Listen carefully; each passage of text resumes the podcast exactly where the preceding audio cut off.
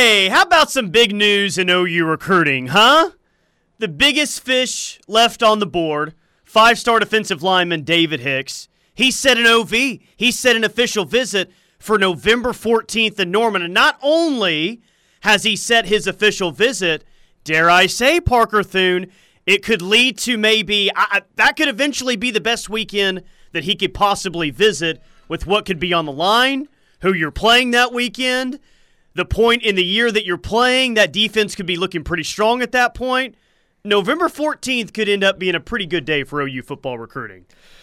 Yeah, it could, Tyler. And I'll say this about the David Hicks recruitment. I don't expect it to last past November. Mm. Parker is saying he thinks he might um, By the announce way, it, sorry, OU did- soon after. You said November 14th. It's November 19th. November correct? 19th. See, Okay, I have okay. such terrible handwriting. My nine uh, didn't come all the way around here, so it looked like a four. So, yes, November 19th is Gotcha. the date. No, I, I say that because here's like here's like a long thought as to why I think that this could be like the ideal weekend for for David Hicks to to visit. I Parker, let's start here. I think that the crowd noise this year is going to be significantly louder, significantly more into the game than we've seen in years past. I think everyone, this bolts of energy that uh, this fan base got back in December, like that still exists today. Like I think the UTEP game is going to have a pretty good atmosphere. And I think that when Oklahoma State visits on November 19th, not November 14th, there is going to be a how do you say? I feel like it's a lot going to be like the 2020 game. There's going to be an intensity in the air to exact revenge from that game last year. I, I think that that November 19th Bedlam game is going to be a really, really, really good atmosphere. Well, not just to exact revenge, right, but restore order. To prove that, yeah, last year was a one off. We could have won last year if our head coach didn't already have one foot out the door. You all got lucky, especially with that pass interference no call in the end zone on Trayvon West with about 20 seconds remaining. We're going to show up this year, or rather, you're going to show up to our place this year, and we're going to show you Yeah. what you missed out on a season ago. That's going to be the mentality from the Oklahoma end. Yeah, and I think OU's going to have a lot to play for that late in the year. Big 12 championship. Me thinks college football playoff is still going to be on the table. We just talked about the atmosphere. And I think at that point in the season is when you're really going to start seeing OU play some really good defense. D line, backers, secondary. I think is a unit, and I think that they're going to play well on Saturday, don't get me wrong. But this team is going to get better as the year goes on. Just like the great OU teams before them, when that month hits November, they're really going to start hitting their stride. I think David Hicks is going to see an incredible environment with a lot on the line and a defense that's like really starting to find its way and, and play at a high level. By the way, in case you needed another reason to be pissed at Alex Grinch, in the last, what, 48 hours, Brian Asamoah has essentially locked down a starting spot for the Minnesota Vikings. Nik Bonitto has forced has forced the Broncos to trade away his competition Yeah. because he's been that good. Oh, and Jaden Davis has earned the starting nod for Brent Venables oh, at Oh, and, the cornerback and- and- position. And, Justin Harrington, by the way, is going to be a major factor on this defense this year. And he didn't even what finish the season with last year's team. so there's that.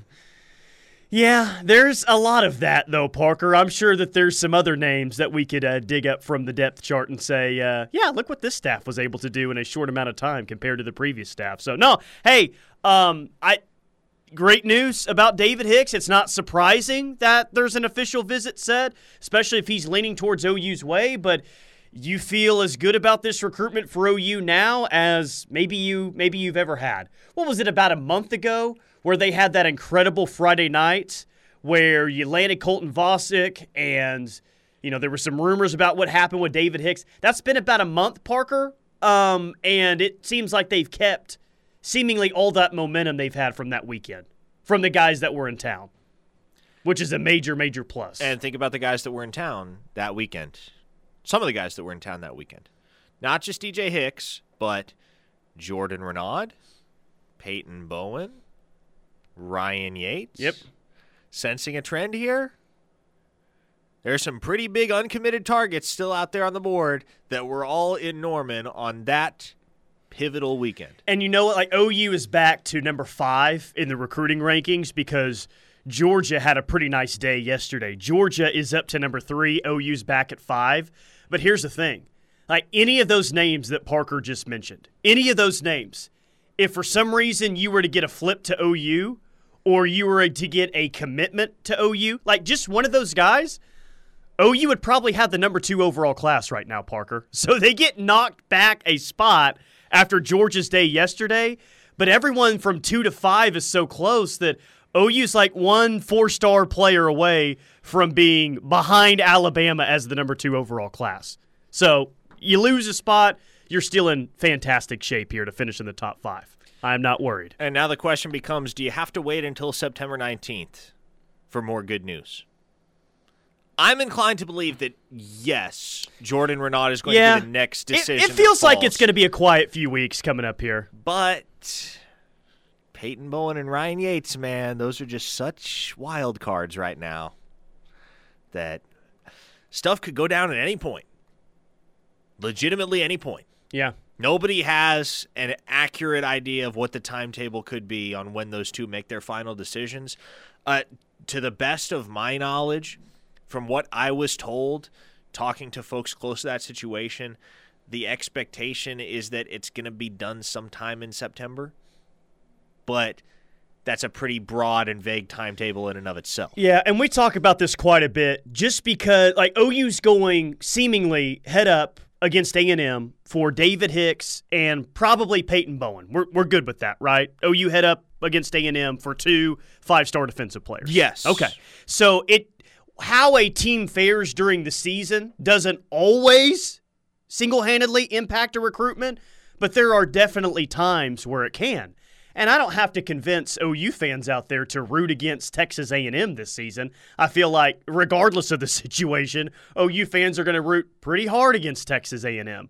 But here is a big reason as to, you know, you really hope A&M turns into a dumpster fire this year, Parker. You hope that Miami beats them at home.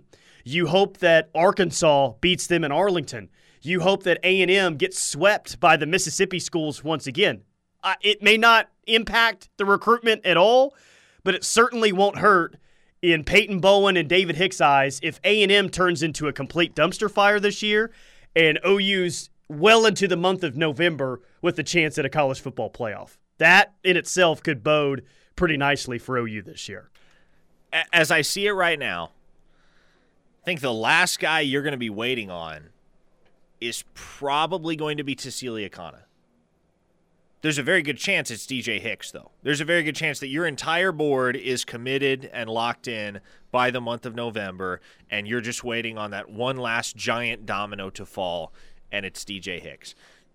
Either way, what I think is an encouragement to Sooner fans, among the many encouragements that are to be found with the way that this staff is recruiting, is that you're not going to have high blood pressure on National Signing Day in December and again in February. You're not going to be losing sleep the night before over whether Oklahoma is going to get this guy or not going to get this guy. it's going to be a gravy situation. Like Correct. our class is great, but if we get this guy, then oh, buddy, like it's going to get even even better. Sure, yeah, they're going to be pretty much done before both of those days roll around. Um, text line says, "What are the chances Peyton Bowen stays locked in with Notre Dame?" Well, we just said we think that OU's going head up against Texas A&M for Peyton Bowen. So does he end up at OU? Don't know. We'll see. But does he end up at Notre Dame? There may be a less chance he ends up at Notre Dame than a less chance he ends up at OU, and he's committed right now to Notre Dame. Because you've stayed stayed solid for a long time that regardless of what happens, you think he decommits from Notre Dame. I do believe he decommits from Notre Dame. Yes. And as I think about it more and more, I I wonder if the outcome this weekend that game between Ohio State and Notre Dame has the opportunity to tangibly impact the timetable for Peyton Bowen. Because, as I've said for a while, I do think Notre Dame is out of contention, but maybe Peyton Bowen needs a reason. he maybe needs CJ needs Stroud to put up 550 yards Well, on Notre Dame this weekend. Maybe, and here's the thing. I understand just knowing the person and the coach that Marcus Freeman is. I understand how it's going to be immensely difficult for you to tell that guy, hey, I'm not coming anymore. So maybe CJ Stroud toasts that Notre Dame defense. It makes that conversation a little bit easier for Peyton Bowen to initiate. Maybe. Uh, text line Peyton says, I won't lie, guys. This is pretty insane. It hit me today that sitting here at 22 commits, if we got no one else this year, I'd feel better about this class than any I can remember, but we're still in on two five stars, one of which is heavily leaning towards us, the other thinking of flipping, and two top 90 guys that are heavily leaning towards us, and a top 250 guy that may flip. That's a good point. And it actually kind of goes to what you just said about you don't think OU fans are going to be waking up on National Signing Day and really sweating about things. Peyton is right. This class, as is right now, would be top to bottom the best class they've had in a long time. I don't know if it would be ranked as the best class that they've had in a long time, but when you look at the overall depth at every single position, yeah, I like this class a whole lot better than bringing in five, six wide receivers in a class. And what you said about signing day, it's true right now, man. From here on out, it's kind of just icing on the cake. And if you're able to get that icing, then you got a chance to end up with the top three class. Literally everything has gone right for Oklahoma from a recruiting perspective in the month of August. You started off on the first of the month with a commitment from Colton Vasek, which was not supposed to happen, Tyler. No, it wasn't. That's, Neither that's was not a- Anthony Evans. That's not a kid that's supposed to be going to the University of Oklahoma. You flip Anthony Evans, and that was a flip. That was. Even if it won't go down in the books officially as a flip, Anthony Evans was going to Georgia when he woke up the morning of his decision. You get a top 100 defensive back from the state of Florida in Makari Vickers. You finally lock down the premier in state athlete in Jacoby Johnson. And you start to build a lot of momentum in the recruitment of one DJ Hicks. Uh, and the icing on the cake is all of a sudden you're probably in the driver's seat to get Malachi Coleman too. Well, and that's just a text uh, from Matt. Has there been any Malachi Coleman news? Four star out of Lincoln, Nebraska. You know, Travis Davison texted both of us yesterday, and I guess there was a post on Inside Nebraska, uh, which is a message board site, that basically said, you know, there, there was a rumor being spread around that Malachi Coleman was suspended for a game, and that didn't end up being true. And I guess basically his dad, Craig, was quote tweeting it and saying, "If you don't think people don't see stuff like this, then you are you are gravely mistaken." So I. I don't know if this will single handedly flip things, but the Coleman family wasn't happy about the rumors being spread in Nebraska here recently. As Parker really smirks and he's got a smile A- on his a- face. Again, nothing that has happened over the course of the last three days has hurt Oklahoma's standing in that recruitment. No. I, if anything, it's helped, man. Oh, it's it's it, has it has helped. Um, what's the scoop with Nicholas Harbor? I see he's listed as a top target. Says one listener. Uh, he was a top target until Jamar Cain left, and that's about where things ended between him and OU. If Jamar Cain were still on Oklahoma's staff, Nicholas Harbor is probably a Sooner right now. He is not.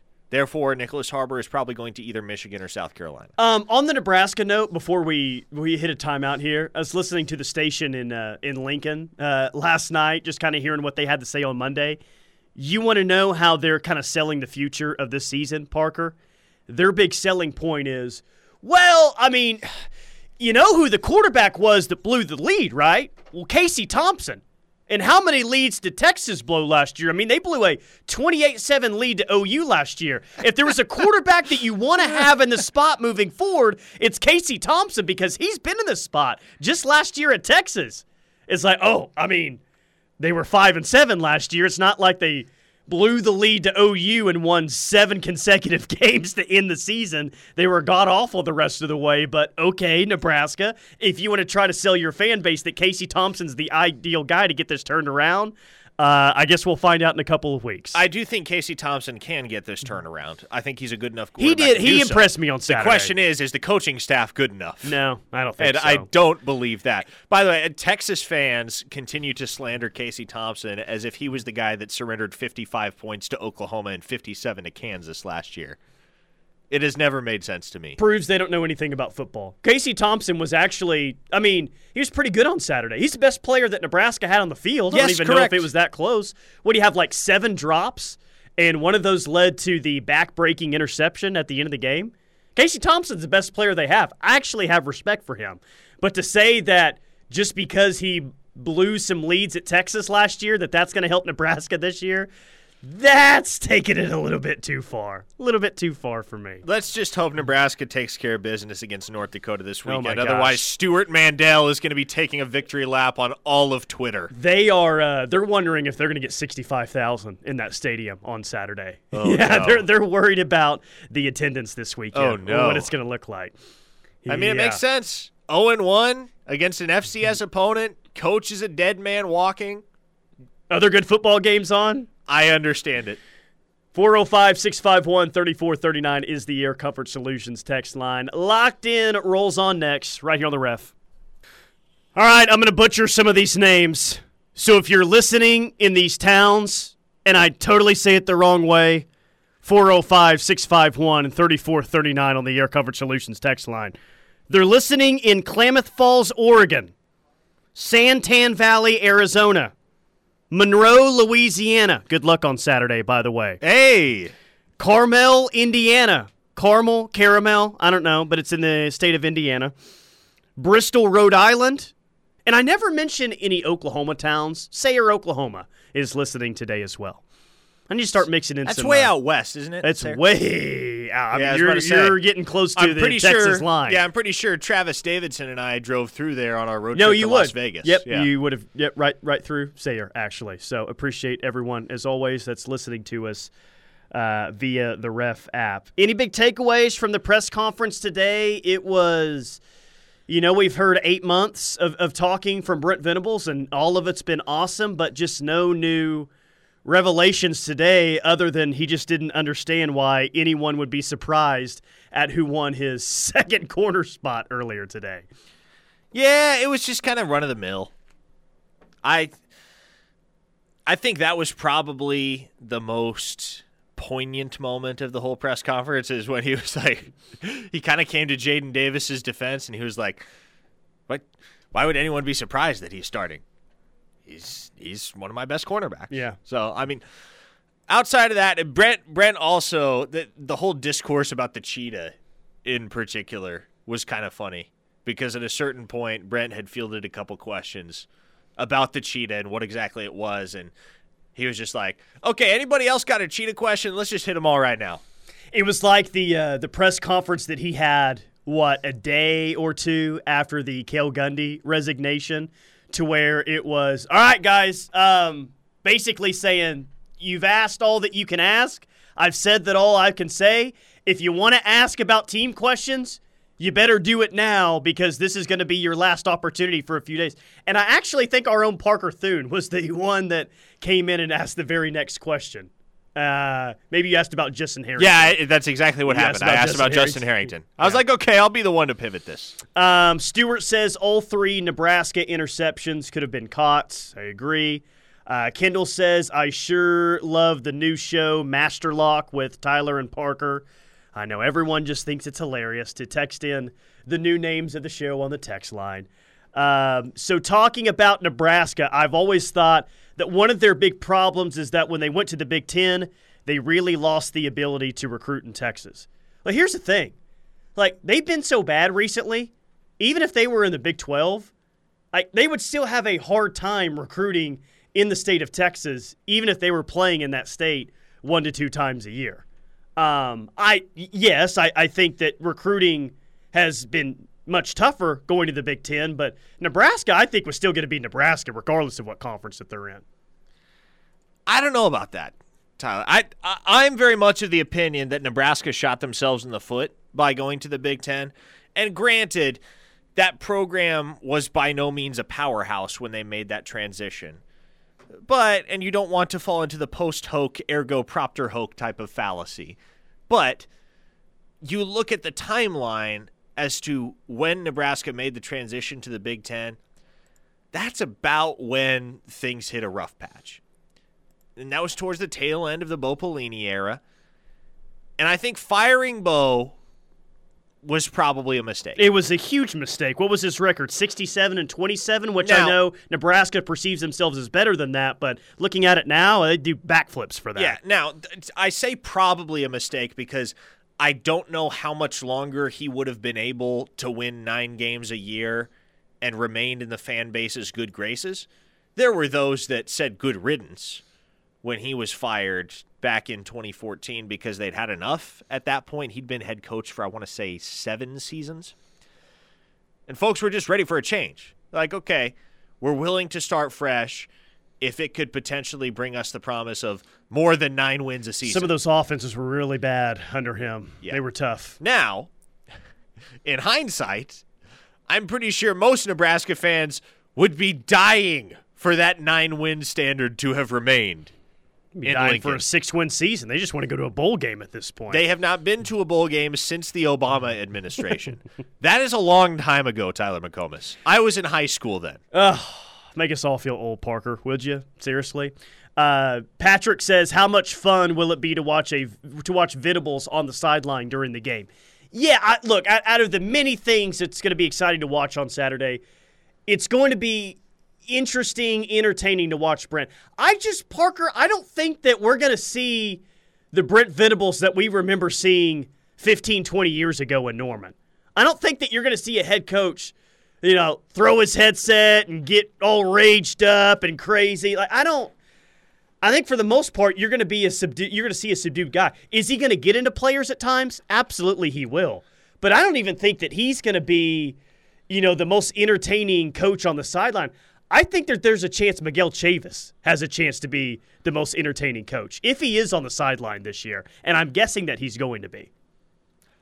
Miguel Chavis is an animal in the best way. And his energy has had such a contagious effect among his players and in recruiting. And that's one of those guys, Tyler, where it is it is unfortunate to have to make this acknowledgement, but gonna have to pay him a whole bunch of money here soon. Otherwise, he may be up for a coaching gig that is much larger than defensive ends coach at the University of Oklahoma. or at least a defensive coordinator job, if not a head coaching job. But yeah, he is. He's a. I, I think that he's going to be probably way more animated than Brent Venables. Just a guess, because I compare the two all the time.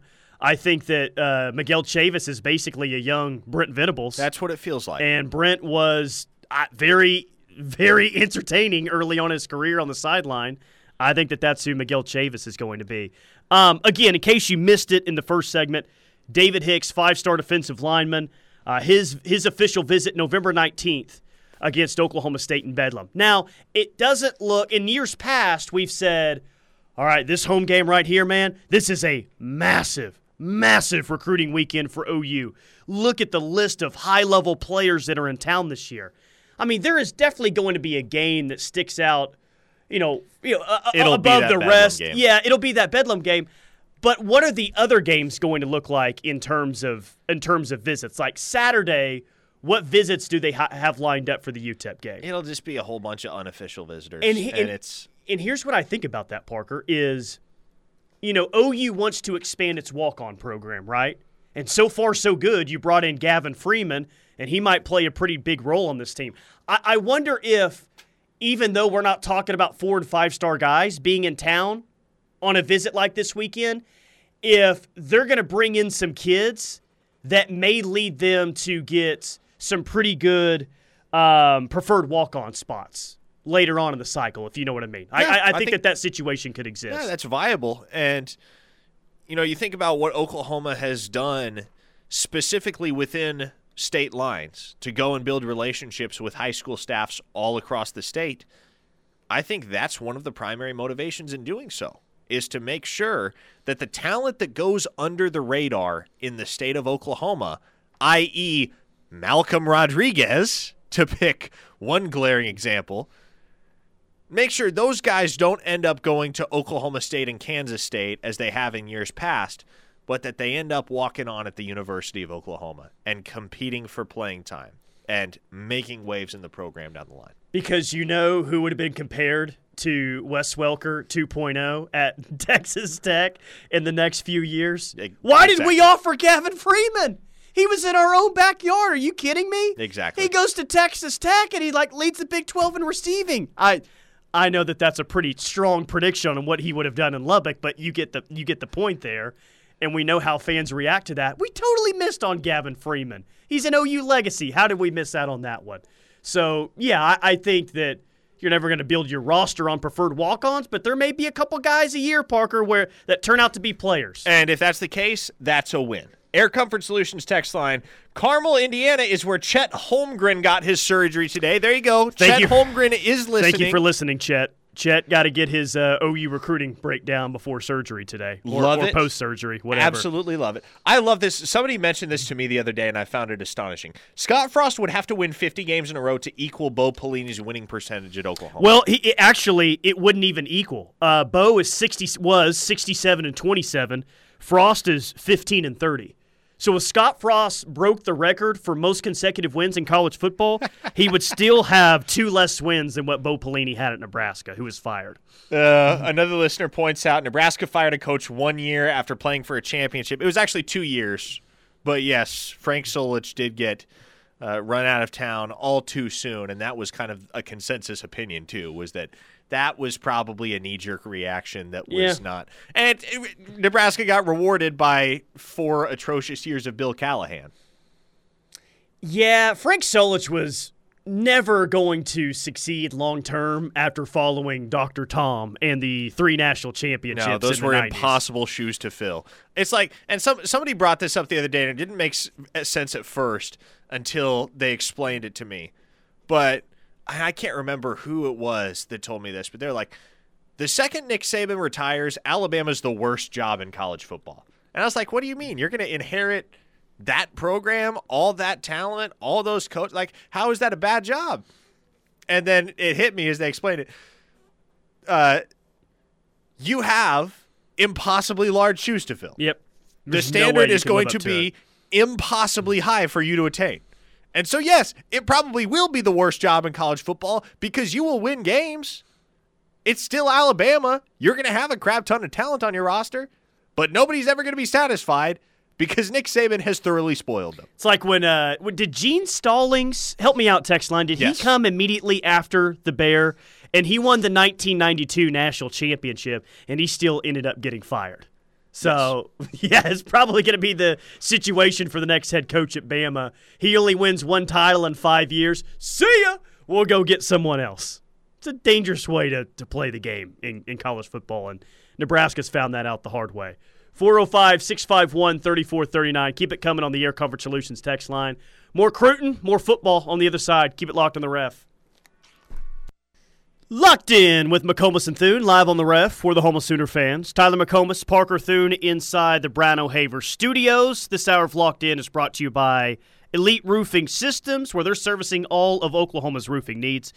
Let Craig Cox and the team at Elite Roofing put over three decades of experience to work for you. EliteRoofOK.com.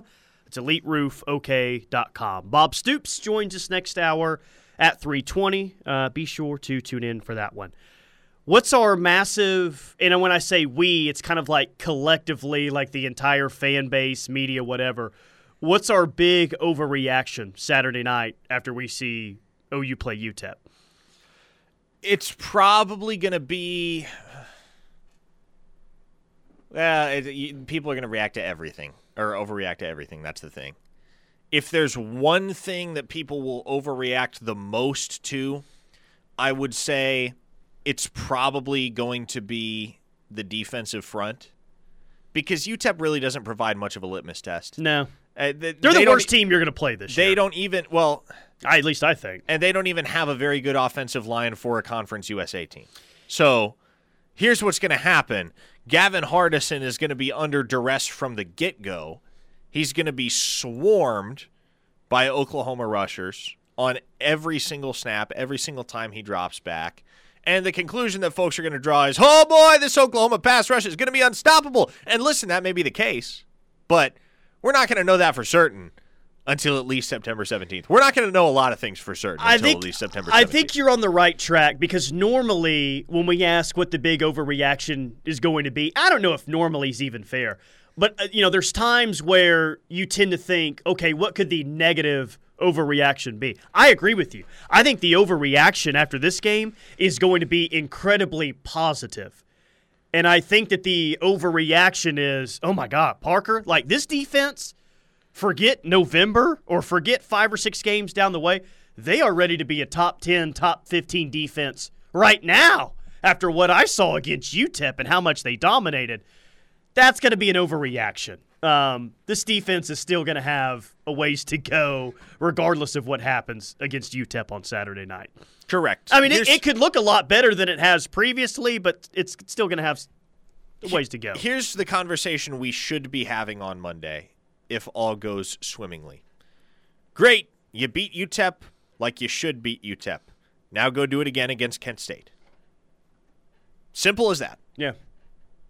Yeah. That's that's basically it. Uh, overreaction. Will this be the best defense since the Selmons? LOL. Oh, please, someone yell that out real loud as you're walking out of the stadium on Saturday. Also, please record it so I can see or we can see the uh, the reactions around you. Uh, hey Tyler, I'm going to the Nebraska game. I think I've heard you mention you were staying in Omaha. Is it weird if I ask which hotel? I'm going by myself and I want to stay somewhere with other Sooner fans. Ah. Any tips are appreciated. Thanks. Um, actually, I was talking with management today about our hotel situation. I don't know where I'm staying just yet. Um, but hopefully we get that one figured out very, very soon. But once it once uh, we figure it out, I will let everyone know. Sounds like you got a roommate, Which, Tyler. Well, my wife's going with me, so that's gonna oh, be sounds like you got an two roommates. Yeah, it, nah, uh-uh. I'll I'll let you know which hotel bar that we're going to be hanging out in on uh, Friday before the game. How about how about that? Fair enough. Also, I got a text last night asking they're staying in Lincoln on Friday night. Okay. They wanted to ask you where the best place to eat is. I told him Misty's is a pretty good spot, but give this person like one or two spots uh, for Lincoln on a Friday night. I have not spent a great deal of time in Lincoln. This is the thing. And so I am by no means an authority on the food scene in Lincoln, Nebraska. Honest Abe's gets a lot of hype. I have never been there. I just know that is a favorite among the locals. If you ask me for food recommendations in Omaha, tell me where you're staying, tell me what your price range is, and I got you covered. But as far as Lincoln, not nearly as much of an authority on the food scene there. Dillon Gabriel is going to be average. I guess Sooner Soldier thinks that that's going to be an overreaction. I'd be very surprised if that's the thought on Dillon Gabriel exiting game one. I think the game plan, Parker, is they are going to run the ball a ton against UTEP, and they're going to sprinkle in some uh, deep shots down the field. That's what I think the offense looks like on Saturday. Heavy run, take some chances down the field. I would figure Dillon Gabriel does not have an overwhelmingly impressive stat line because I agree with you. Jeff Lebby is going to run the ball as much as possible. He's got six running backs on this roster that are either scholarship backs or scholarship quality backs. So, as long as the Sooners can just continue to pound the rock with little resistance, that's more or less what they're going to do. Saturday will look like Bishop Sycamore versus IMG. Yes. I'm hoping that OU is IMG in this situation and not Bishop Sycamore, I don't, please. I don't think there's any circumstance in which OU is going to be Bishop Sycamore this year. Uh, Air Comfort Solutions text line Parker, you had to have had a couple of favorite Cornhusker football players as a kid growing up in Nebraska. Please do tell. It's okay. I know you're all Oklahoma now, but who were some of your favorite Cornhuskers? Listen, listener. Here's what you need to understand I've always been all Oklahoma because I am an Oklahoma legacy. Both of my parents attended and graduated from the University of Oklahoma. I also attended and graduated twice from the University of Oklahoma. Never in my life have I rooted for Nebraska. That's not true. I rooted for them in the 2009 Big 12 championship. As game. did I, and the rest of us. Clock should have run out, by the way. That's all. That's it. So you weren't running around as a kid with a bike mesh Nebraska jersey with the bottom cut out like a crop top or like, you know, right above the belly button like Scott Frost used to run around and play in. Absolutely not. You know, that was the style at Nebraska back in the 90s and some other places as well. I'm trying to remember what are what are my poignant memories of Husker football growing up. Again, the one Nebraska game I've attended was the 2008 game against Kansas. It was a bitterly cold day, and Ndamukong Suh caught a touchdown pass, and Nebraska won 45 to 35.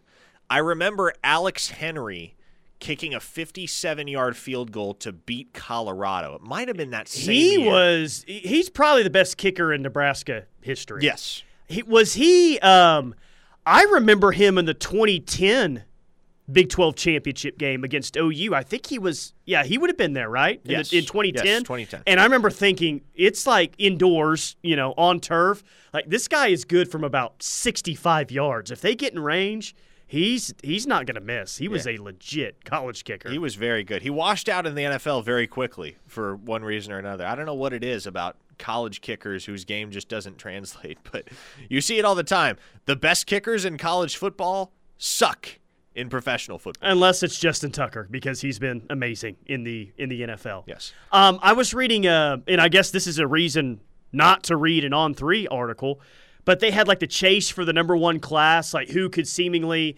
end up with the number one class in 2023, and then they even listed some dark horses. Parker. It's not like they listed three teams that could have the number one class. They listed like four, the four favorites, and a few dark horses.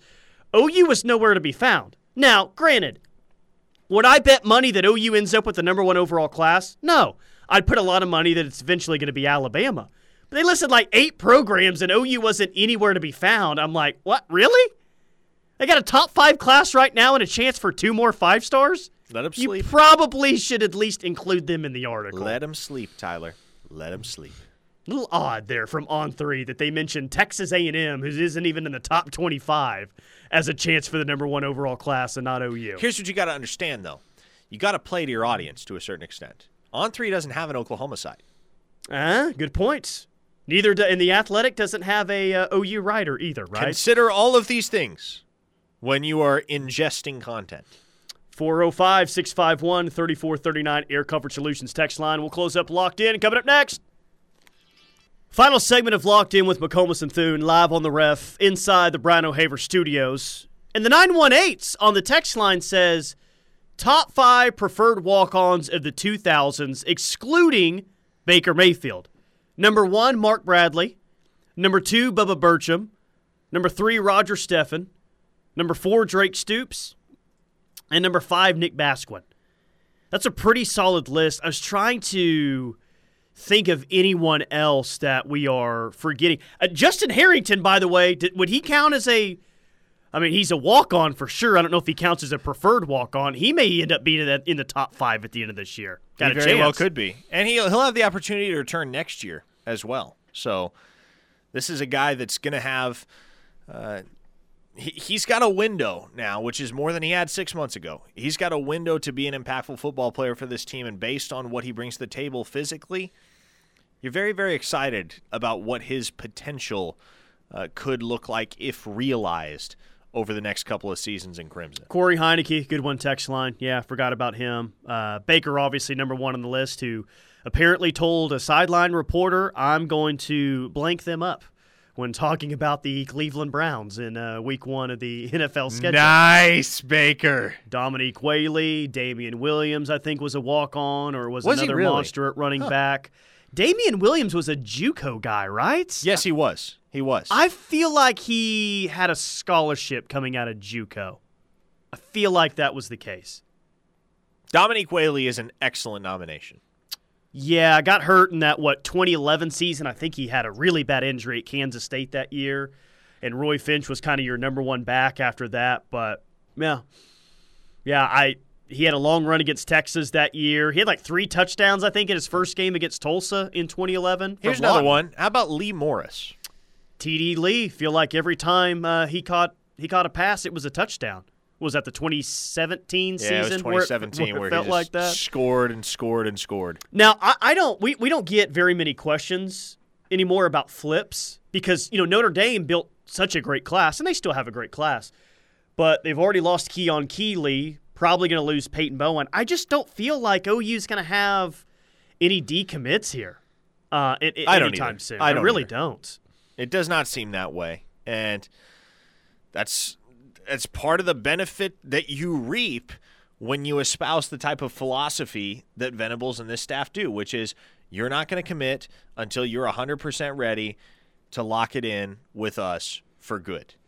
And we here's the thing, Tyler, this was not this was not anything that anybody wanted to hear back in April or May when everybody else's recruiting class was blowing up and Oklahoma couldn't buy a commitment at that point.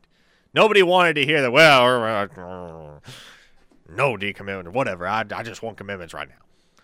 Now, the way it looks right now, the Sooners have 22 players committed, and you are very confident as you look ahead down the stretch uh, at what the Sooners could add as this recruiting cycle comes to a close. You are very confident that they're not going to lose any of these guys. And that's a very comfortable spot to be in because consider where Oklahoma was just a year ago. At a, at a certain point in time, they had Luther Burden, Talyn Shettron and Jordan Hudson all committed. That was their wide receiver class. All three of those guys ended up decommitting within like two months of each other. Yeah, I mean, immediately after the Cale Gundy situation, we thought, yeah, maybe Jaquaize Pettaway. No, two days later, he's like, I'm, I'm all good.